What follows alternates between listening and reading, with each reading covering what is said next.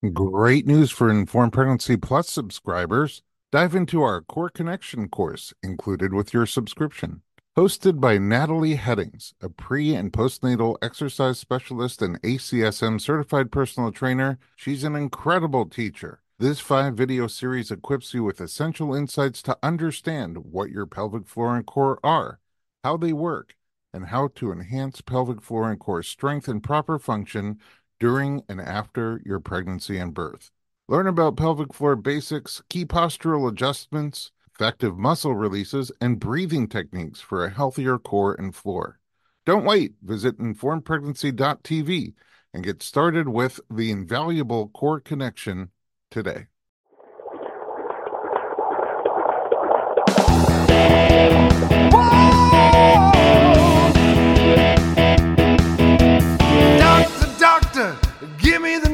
I got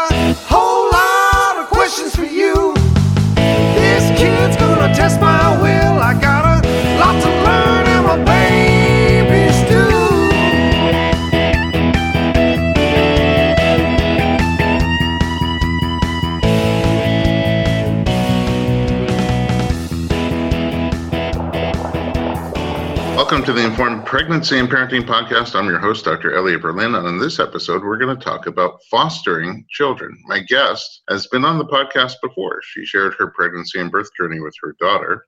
She and her husband also have two boys who initially came into their lives through foster parenting. She's an amazing actress and wonderful all around person. She consistently wins the award for my mother's favorite Hallmark personality. That is true. Jen Lilly, welcome back to the podcast. Thank you so much. I love that your mom loves me. That's the best. Yeah. She's actually living with us right now, and she's like, "Oh, you're going to do podcasts?" I said, "Yeah." You'll never guess who I'm having, and it was just like when I told her it was Jen Lilly. She was very excited. That is so sweet. Well, thanks for having me back. I'm really excited, and I'm excited to talk about, you know, foster care as maybe an alternative or something that people can also do with their pregnancy and their bio kids. I mean, it's kind of interesting. I know a lot of people who have fostered pets, Yeah. but I only know very few people who have fostered people. And you're one of them. So I'd love to learn more about the experience. We touched on it a little bit earlier, but how did you, because you fostered your son before you had your baby, your daughter. So how did you, you guys get into foster care? Gosh, okay, well, to back it up, it starts in my childhood. My parents have both since retired, but my dad was a judge and my mom was a director of a crisis pregnancy center. And so, because of that, because foster care, the goal is to remain unbiased, and obviously that can cause some red tape and some suspicion on, you know, bias and weighing in on court decisions and all of that. Uh, they were not able to be formal licensed foster parents, but because they're amazing people with huge hearts, throughout my childhood, we often had someone living with us that was just on hard times or whatever. So the seed was planted as a child, which I think is really important because that's something I hear a lot. I have a podcast called Fostering Hope, and I hear that a lot from my listeners. Like, how do you, you know, how is it going to affect my biological children? And we can get into that. But the main thing is, I, I always say, for me as a child, it really birthed something huge in me. And it gave me an awareness and an empathy and really opened my heart to the idea of fostering. So that was planted in me at an early age. But back in 2011, when I was, you know, adulting so hard and trying to be an adult, I started watching the news a lot, like most of us do. And I got really overwhelmed, which I think everyone can relate to, especially right now. And the more I watched the news, the smaller I felt, the more helpless I felt, the more I felt like I was this naive little girl with big dreams and hope to change the world and make a positive impact. And I just felt powerless. So I stopped, I turned off the news, and I went into my office and I started praying. And I was just like, all right, you know what? I believe that every single person was created on purpose and for a purpose. We're not here my, by mistake. You know, your listeners know that from the Informed Pregnancy podcast. I mean, at the time of conception alone, it's like what? There's over 2 million sperm or something and only one wins. I mean, the odds and the miracle of childbirth alone, you know, just give so much evidence to the fact that no one is here by mistake. And so I started researching what was going on in our own neighborhood and our own community because I truly believe also that wherever you are, you're there for a reason and you need to lend your hand and your heart to people around you. So I started learning about child abuse. I found out it was a huge problem here in the US. I became a mentor through an incredible charity and organization called Childhelp. They've been around for 60 years. They're the largest and longest running nonprofit for child abuse and neglect and prevention. They're incredible. Um, gosh, I could go on about them, but I mean, the proof is in the pudding. They've been around for 60 years. They created the National Child Abuse Hotline that all of the social workers use, which is 1 800, the number four, a child. If anyone's listening and, you know, they need to re- report something, uh, just to touch on that for a second. It is, uh, if it's an anonymous report, it does not mean that that child will be taken out of the situation. So if you suspect abuse, you know, if you see something, say something. That's one of their mottos. If you're, you know, listening and you are in an abusive situation, you can also text, which is a safer way, you know, especially for a lot of kids that are stuck at home right now. Anyway, so they created 1 800 for a child. And they've rescued over 10 million children in their 60 years wow. of operation. Yeah, I know, right? And they they've been nominated for eight Nobel Peace Prizes. So they are an incredible organization. They're doing a massive work, and so I easily became an ambassador for them. Over 92 cents of every dollar that is donated goes directly toward their programming. So they're just amazing, and I became an advocate and an ambassador for them. And they have a great program called special friends and it's kind of like big brothers big sisters. So in a nutshell i became a mentor and i really fell particularly in love with a special friend of mine named Lariah. and my husband did too. He would come a lot on a lot of the visits with me. And in one of our visits for her birthday she was turning eight and i brought her these homemade cupcakes. And i remember like i'll never forget it. When she was blowing out the candles you know, as an actor, I study human behavior. And so I'm always really watching people and just trying to figure out like what's going on behind the eyes. And she mm-hmm. put on this brave face. Like you could tell that she was just really moved by the cupcakes, but she was mm-hmm. trying to be tough. But I could tell that it opened up something in her. And then we started playing on the playground afterward. And all of a sudden she said to my husband, we'd mentored her for like a year, two years, like gosh, I don't know how long. And she said, I'm really scared. My mom called and, uh, you know, she wants me back. And the goal of foster care is family reunification and family restoration, but that's not always a good idea. And it certainly was not in her case. So that was enough to send my husband over the edge and make him want to take the foster care classes. And we were not able to foster or adopt her, which was sad, but I will say happily that she reunified with grandma, which was a fantastic option. We're still in touch, but we got our son Caden. So that's how we got into it. Wow, you really jumped in head first. Yeah. I mean, you were not able to because you weren't ready yet, or to foster. Why yeah. did we not do it sooner? Um, you know, because I'm married and he's 50% of the relationship. And my husband, sweetest man, he's so patient and wonderful. And he, you know, I'm a lot of woman to wrangle for anyone who's, you know, and he is just so patient with me. But he, like 51% of surveyed Americans, wrongfully had the misconception that children in foster care are associated with the juvenile delinquent system, and that's not the truth. And so he was just scared of it, and it really took him meeting these children through Childhelp to understand that they're children who have entered a broken system through no fault of their own, but through severe abuse and neglect, and they just really need love and stability. So, what what are the initial steps um, if somebody would be interested in fostering a child? Can you just do it, or are there classes or certifications you need to do? That's a great question. Yeah, you cannot just do it. Uh, you have to be a licensed parent. But the first thing that people would want to do is they want to Google Department of Children Family Services. In some states, it's called Department of Human Services. In some states, it's called Child Protective Services. But I'm absolutely positive that if you Google any of those, you will land on the right one for your state. If you want to go through the government, because they are these children are government kids, they are wards of the state. Uh, that's the foster care system. You can get licensed through your local Department of Children Family Services, or what I did, which is what I recommend, you can get licensed through an FFA, which is, stands for Foster Family and Adoption Agency. I'm licensed through Childhelp. You know, there's Olive Crest. There's so many wonderful FFAs. And the reason I went through an FFA is because they really care and children can get lost in the system. Uh, that's not the goal, but obviously that's one of the reasons it's so broken. And so when you have an FFA, they're just, they're, they pay more attention to the detail and you have more of a support system. So you have to get CPR certified, first aid certified, water safety certification, You have to take, for me, through an FFA, it's a little more um, involved, which is why I did it. Uh, we also have to take 60 hours of parenting classes to get licensed, and I believe it's 24 to 30 a year to keep our license current. And then you also have to make sure that your house is basically child proofed and all of that. But it's a lot easier than it sounds, and you can go at your own pace. Jason and I got certified in two months. We were fast tracking it, but we were taking our classes on the weekend. That was all the time that we had for. But you know, if you want to take a year to get licensed, you can. So I always tell people, all you, you should do is first take an orientation class, you know, because taking a class doesn't mean that you're signing up.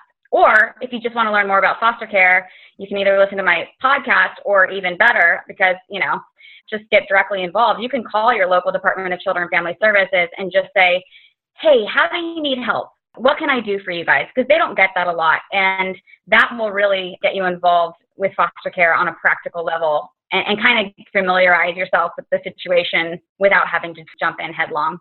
Yeah, I mean, that sounds really smart because, you know, if you're curious, it's a big step for anybody, with I think, whether you have kids or not. And to do an orientation sounds wise just to put yourself in there without any commitment and get a better sense of what would be involved in, in helping one of these kids. All right, um, believe it or not, it's time for a quick break. When we come back, we're going to learn more about foster care with Jen Lilly.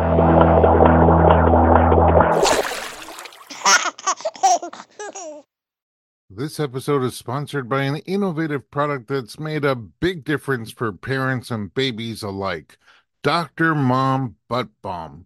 As a parent of four, I've had my fair share of battles with diaper rash, often resorting to thick, unpleasant pastes.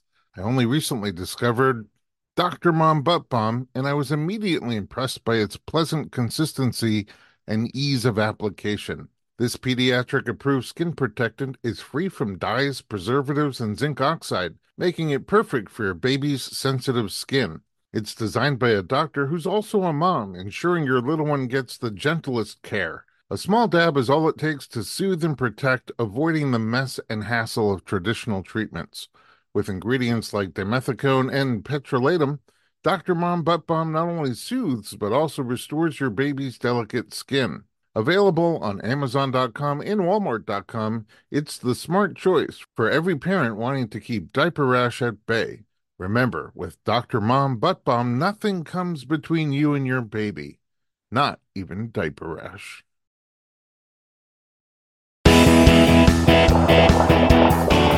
Welcome back to the Informed Pregnancy Podcast. We're talking about fostering with Jen Lilly.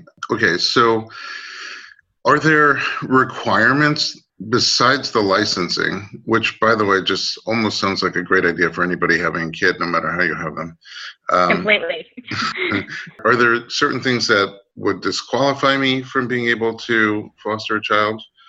Um, you know, if you have a felony or a record of child abuse, that will disqualify you. But if you're single, that does not disqualify you. If you're married or unmarried, that does not disqualify you. Basically, you just need to have a heart to help and you don't have to have much. You know, the government does try to make it as easy as possible on the foster parents. It doesn't always work, but foster kids are supposed to have their daycare paid for or their school paid for.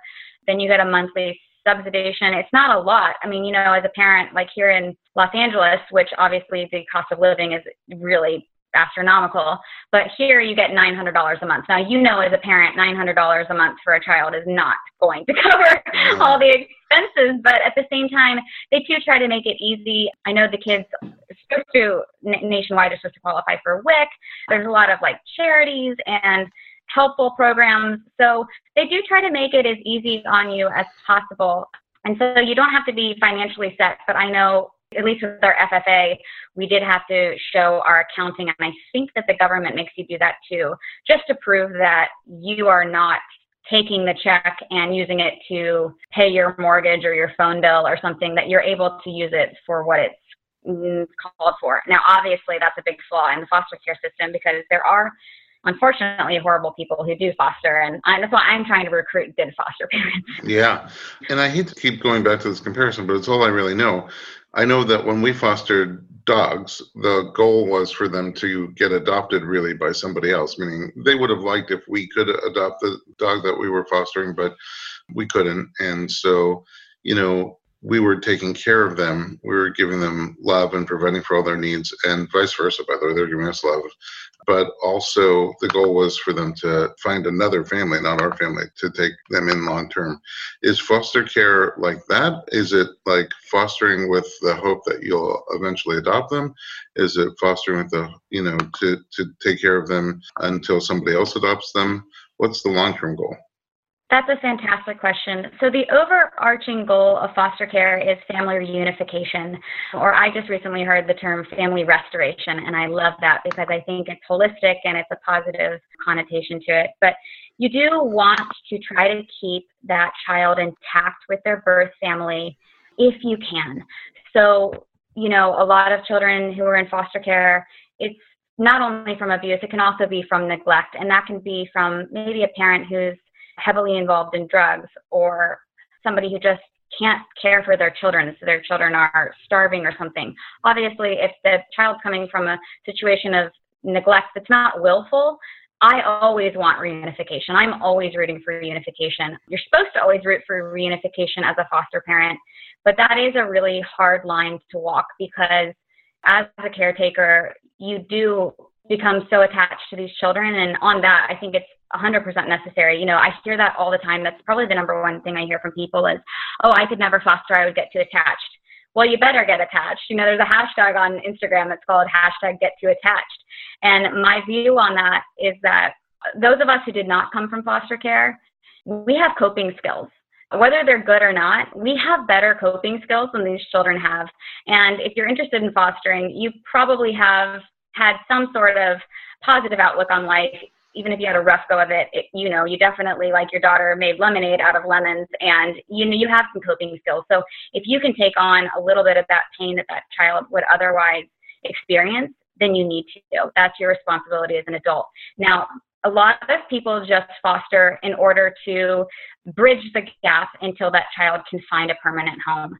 I don't like that personally. I think that the goal should be reunification and adoption when necessary. I think that any child you take into your home, you should be in the back of your mind having a willingness to adopt or having that on your heart. Now, that said, I know that's not always possible because these children have experienced extreme trauma and you know, sometimes it's not right for your family to keep them with you. And that is really hard, but that is true. Um, I have not personally experienced that, but I know I've had friends who have had uh, taken in children with RAD, for example, which is a severe, severe detachment disorder. And just for the safety of her own children, you know, they got that child all the therapy that they could give her, but it wasn't possible to adopt. So, you know, you can't judge yourself. All you need to do is just love them, and I think that things will take the right course. When you're matching up with a child to foster, how does that work? I mean, is there a process of sort of like match.com here where you, you try to find the right kid that will do well with the right family and vice versa? I think for some people there is. You know, in our foster care class, they asked Jason and I, we started fostering back in 2016. And so at that time, you know, pre kids, if you can believe it, I was still playing a teenager. And so I was like, I don't want to foster teenagers because they look like I'm their age. Parenting has aged me over the last four years. So now I'm playing like my age demographic, which is very sad. But um, we said, hey, we will foster anybody, boy, girl, any ethnicity, any cultural background zero to 10. That's where we said we'll start there. And then, you know, we'll foster teenagers later.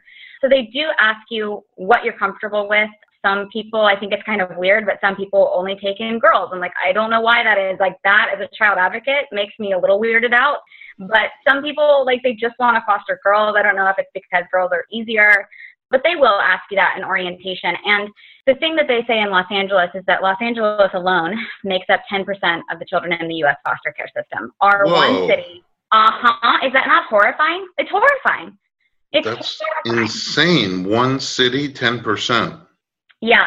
So, and I think that's because, you know, here we're also career focused and we're chasing our dreams and we just don't have time to be bothered with children because as you know, children are awesome, but they are an inconvenience, you know, and they do change everything, but they, they really, in my opinion, enlighten everything. And I am the perfect candidate. I have like, I think excuses are for losers. Look, if you think that you are too busy, then you should look at my schedule and I make it happen. You have no excuse. So I think everyone should foster. But one thing to go over with you in LA is that there are over 35,000 children here in Los Angeles who need to be fostered. So when you're saying no to one child, you're saying yes to another. And that's actually my story. We actually said no to my son, Caden, at first. Oh, really? Why? So this is great. I love it. Um, he was four months old. And I, I had said, you know, we'll take zero to 10, boy, girl, whatever. But I said my preference was like age five, age six, age seven, age eight, just because I love helping kids. And I wanted, I had this, you know, grandiose idea that I would just really get nitty gritty with the kids, catch them up on their schooling, dismantle the lies that they've been told, pep them up. And I didn't want an infant because infants, in my opinion, I mean, my honest opinion of babies is that like they're kind of boring. Like, you know, they're, they're helpless, they're time consuming. You don't sleep through the night until like eight months. They don't have a ton of personality. And so I was just like, ah. So they called us uh, with Caden, and he at the time was special needs, and he uh, had just experienced a lot of trauma. And I, when old. I got the four months old, yeah, oh. four months old. He was actually deaf when we got him, which is crazy. And we prayed for him, and God healed him. No joke. Like God, he, his ears, ears opened. It's incredible. Wow. But we said, yeah, I know, so many cool things with Caden. But we we said no because I was going to this. This is hysterical. I was going to this women's conference with my church. And for anyone listening, you're like, oh, that's so gross. But, you know, like for like the fact that I would have this battle of like, I'm not going to take a kid because I'm going to church. And that was my inner battle. Okay. So let me back that up. I have experienced some serious church drama, and I think anybody has, uh, regardless of what religion you are. You've probably experienced some hurt if you're like a person of faith. And so I didn't feel comfortable around other women. And so I knew I was going to go to this women's conference. It was the first women's conference I've been to in 15 years. And so I committed to driving three girls down to San Diego so that I wouldn't bail out because I knew I was like, I'm freaking out. I'm, I'm going to like bail out last minute. Very LA, LA of me. So I get this call. Like, hey, can you take this four months old? I said, I don't know, I got to call you back. And I had this whole inner turmoil and like discussion with Jason of do I go to church or do I be the church? You know, do I like put my money where my mouth is and like actually be a Christian and like help this helpless child or what? So we discussed it and we were like, you know what? In training, they said that there's like 35,000 children. When you say no to one, you're saying yes to another. So I called them back and said, look, I'm actually going out of town. It's 10 p.m. It was 10 p.m. I said, it's 10 p.m. Three girls are expecting me to pick them up in the morning. I really, I can't take this child. I'm so sorry, but listen, call me Saturday when I get back. I will take any child that you call me on, which would scare the crap out of me to say, you know, because I'm like, oh, who are they going to give me, you know?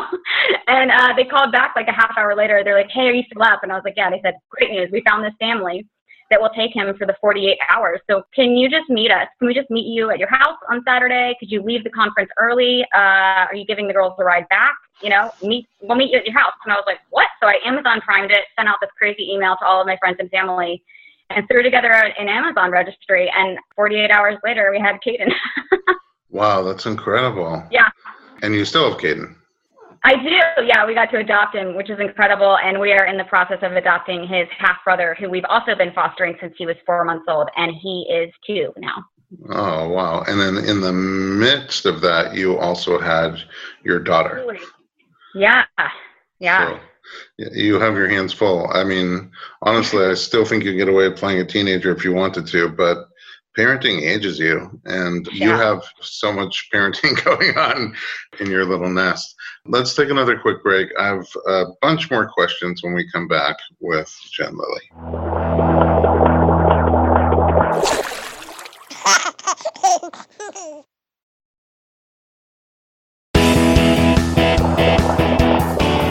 Welcome back to the Informed Pregnancy Podcast. We're talking about fostering with Jen Lilly. Okay, so in segment one, you kind of touched on it a little bit. I think sometimes a, a fear that people have is if I foster or if I adopt, then how does the interplay go between my biological children and my adopted children? Yeah, um, I think it's a fantastic question. And I obviously have only fostered infants pretty much. And so I can only say my experience as a child was that what it birthed in me was just empathy and a heart for these people in need and the idea that taking in someone is not scary, you know, and that really has to do with the way my parents presented it. Now, I've since on my podcast, Fostering Hope, I've interviewed a lot of parents who have biological children who have gone on to adopt or who have fostered and had placements, you know, come and go. And I've asked every single one of them um, because it's the most the question I hear most often. Um, how how did that impact your children? How did you you know what was your whole journey? And they a lot of them have said the first thing that they did was they made their children part of the discussion in the first place. So if their children were old enough to understand, you know, maybe they're three, four, or older, they would sit down with their kids, explain to them what foster care is, and let their kids also be part of it as a family decision. So I think that's really wise. Uh, a lot of them let their kids ask them hard questions. You know, when the, the children did move on, they would explain to them, you know, we love that child and this is a good thing, this is positive, and we're going to keep praying for that kid. Or sometimes they try to stay in touch. So I think there's a way to go about it that really will open up empathy. I mean, that's my experience. And I think you, you know, you have great parental instincts. Moms have maternal instincts, dads have paternal instincts, and you need to go with your gut. Um, I really do believe that you'll have peace and grace um, to be able to tackle the journey as it comes. Yeah, I mean, I relate to the people you talked about who felt like I'm going to get too attached. I mean, we literally even had that with the dog that we fostered for a few months. Oh, yeah. And it was so hard to see her go. Luckily, we have an arrangement kind of where we can still see each other. But um, I don't know if that happens with foster care or not. But I, you know, for having a biological child and then fostering a child that then your child gets you know attached to then i can see how it'd be harder you know for you you're making the decision to do it but for them it could be more challenging yeah and you know that was especially hard for me with caden's brother because foster care I'd want to give it to people in a realistic way it is very emotional there is nothing more emotionally trying in my experience than foster care because you do get so attached and you do love these children and you want to protect them and you want what's best for them. And going through uh, his brother's case, you know, there were a lot of times where it looked like it wasn't going to go our way. And that was my biggest fear was how do I explain to my three year old who's a boy? So, like, he doesn't communicate well. I mean, I don't know a lot of three year old boys that do, but like Caden especially does not communicate his emotions well. And I was like, how do I explain to him what happened to his little brother? You know, you can't explain death. You can't explain like he went somewhere else. You know, it's just going to be. It was just. It was awful. It was excruciating as a parent to walk through it. But I'm very glad that we're able to now. We're going to be adopting his brother. So I get the emotional journey. Um, that's something. That's a discussion I always welcome on my Instagram. You know, when I connect with other foster parents or people who are curious. Like, if you want to have longer conversations with me, I'm all for it. Right now, we're going through an interesting time. Uh, the pandemic is happening. I don't know when people listen to this. It could be for, uh, we're going to keep it up for a long time because the content is so important. And uh, that's one of the reasons why we're doing the podcast remotely. We're doing our part to shelter in place. Although I always love to do our podcast in the studio face to face, you're one of the few people who have so much personality and energy that I almost feel like I'm sitting across from you face to face. But the reality is that the pandemic, the shutdown, the global shutdown, really must be impacting the foster care system too. In my mind, I could see how it could have a positive impact and a negative impact. What's the reality? Uh, you know, my eyes are watering just as you're bringing it up because I'm so glad that you're bringing it up. Oh my goodness. You know, honestly, I think that children in foster care and orphans have actually been hit the hardest by the pandemic because, you know, foster care is already scary for them, but anytime that there is a, an epidemic or a crisis of any kind, for example, back in 2011, the American economy was still in, in the the real depths of an economic, you know, meltdown with the real estate crisis. And so, back in 2011, it was the statistic was every day seven children in the United States died due to child abuse and neglect. And the Childhelp has and, and, and through the work of churches and charities and so incredible social workers, they got the average down to five children every day. but that is still five too many. And there's a child abuse report that comes in every 10 seconds on the child abuse hotline. Now, this pandemic, Childhelp has been around for 60 years. They have seen historical, unprecedented numbers because child abuse rises every time there's stress in the home. And I don't wow. know anything that's been more stressful than this. And what's so horrible about this is that, but don't worry, I have good news. What's so horrible about this to really drive it home is that safe a safe place for children, school is a safe place for children. And so these children are stuck at home with their abusers.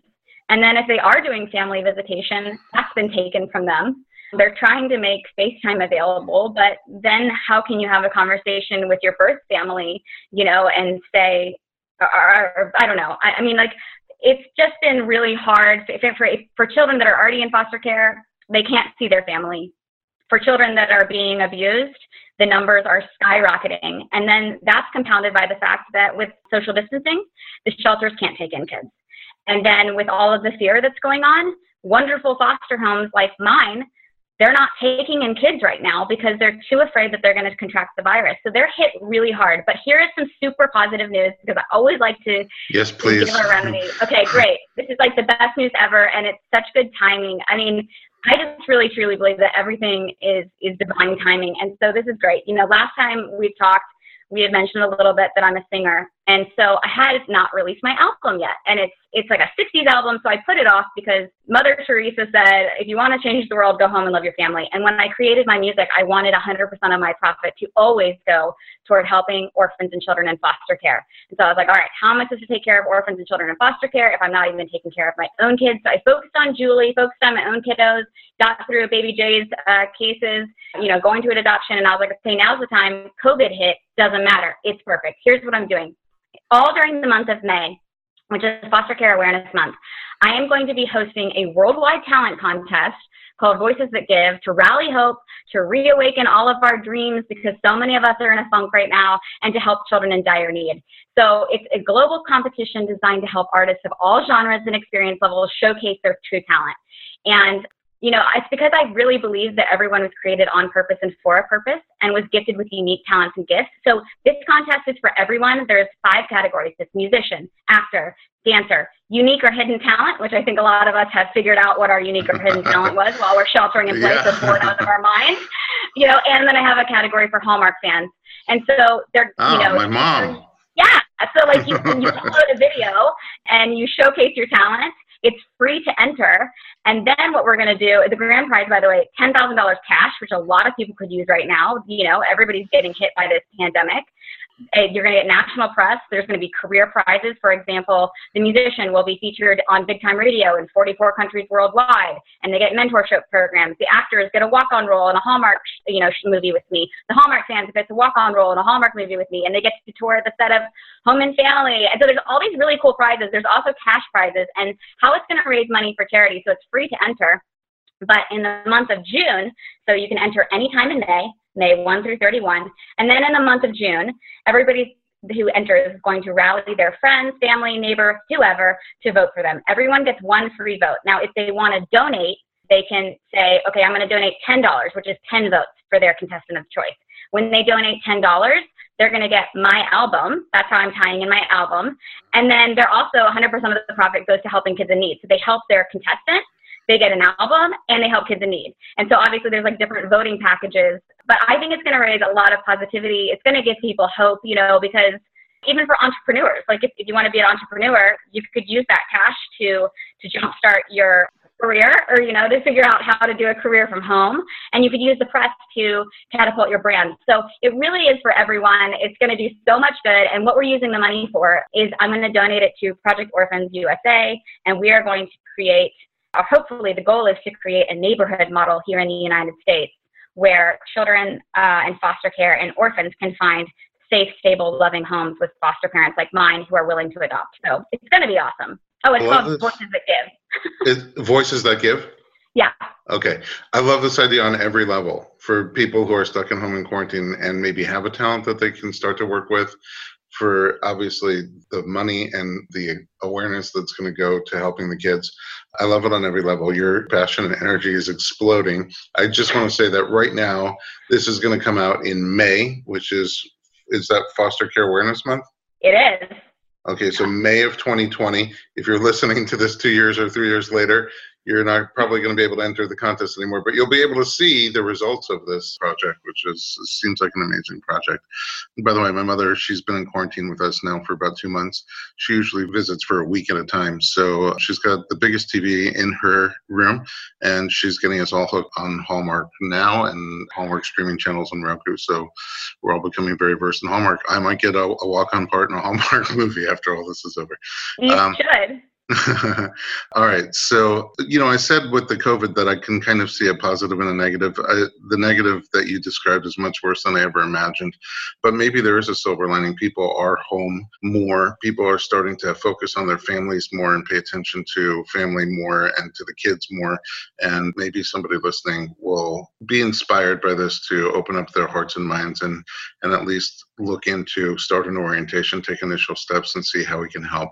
What are other things that we can do as we're closing this podcast? What are things that somebody's listening to do if they're curious? What's the first step? If they just don't think they can foster a family right now or child right now, how else can we help? Yeah, that's a great question. It's one of my favorite questions. Um, everyone can do something. And you know what? Don't ever judge yourself because no small act is too small. Um, the first thing I would say is because child abuse is on the rise, make a donation to Childhelp, childhelp.org, because it's $5 could save a child's life because that is the cost to run the hotline. So $5 per call. So just donate $5 to Childhelp is the first thing. Otherwise, I would say call your local Department of Children and Family Services, ask how they need help you could also look into becoming a CASA, which is a court appointed special advocate. That's incredible. It's kind of a mentorship program. It's it, there's not a lot of time commitment, and it's a it's a real way to help out. And then also there's just so many amazing organizations. There's James Storehouse here in California. There's a lot of they call them foster care closets. I know there's um, Foster Village in Austin. There's so many amazing organizations all over the country that are taking in gently used cribs and blankets and clothes and backpacks and you know new backpacks. They want new backpacks so that the kids feel just like all the other kids. You know, they're not the foster kid. They have the new items, but you can donate to a foster care closet, and that's because government regulations, rightfully so, will not allow a child to be placed until like an infant can't be placed without a car seat, a crib, clothing, diapers, formula, bottles, you know, so there's all these things that go with having a baby. And when you're getting an emergency placement, it's overwhelming and it's, you know, that $900 is going to go really fast, or in some cases, only like $300. So you can donate to foster care closets. I highly recommend that. Sounds wonderful. And like you said, easy. There's multiple levels and different ways anybody can help, even if you're not looking for the biggest commitment. You know, I'm going to recruit people to do the $5 today. Uh, awesome. Uh, and I bet they'll end up doing more once they get involved. Jen Lilley, last question for you. Where can we find you online? Oh, I love it. So my last name is Lilley, L I L L E Y, because uh, everybody forgets the E. So I'm Jen with one N, jenlilley.com. That can point you to everything. And on Instagram, it's Jen underscore Lilley. I will see you there. And thank you so, so much for being an amazing person and for coming to share this important information with us. Oh my gosh, my pleasure. I love chatting with you. I can't wait to see you, and I'm so glad that you're doing better. I lived. Yeah, you lived. I feel I'm grateful for it too. At home, thanks so much for listening to us. If you'd like more information about pregnancy, parenting, or raising kids, visit us online at informedpregnancy.com.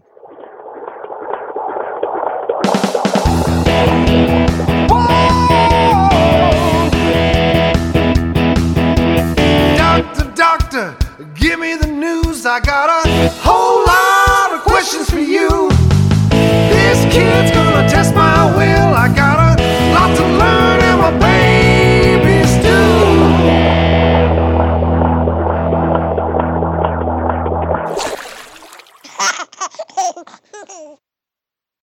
This episode is sponsored by an innovative product that's made a big difference for parents and babies alike Dr. Mom Butt Balm.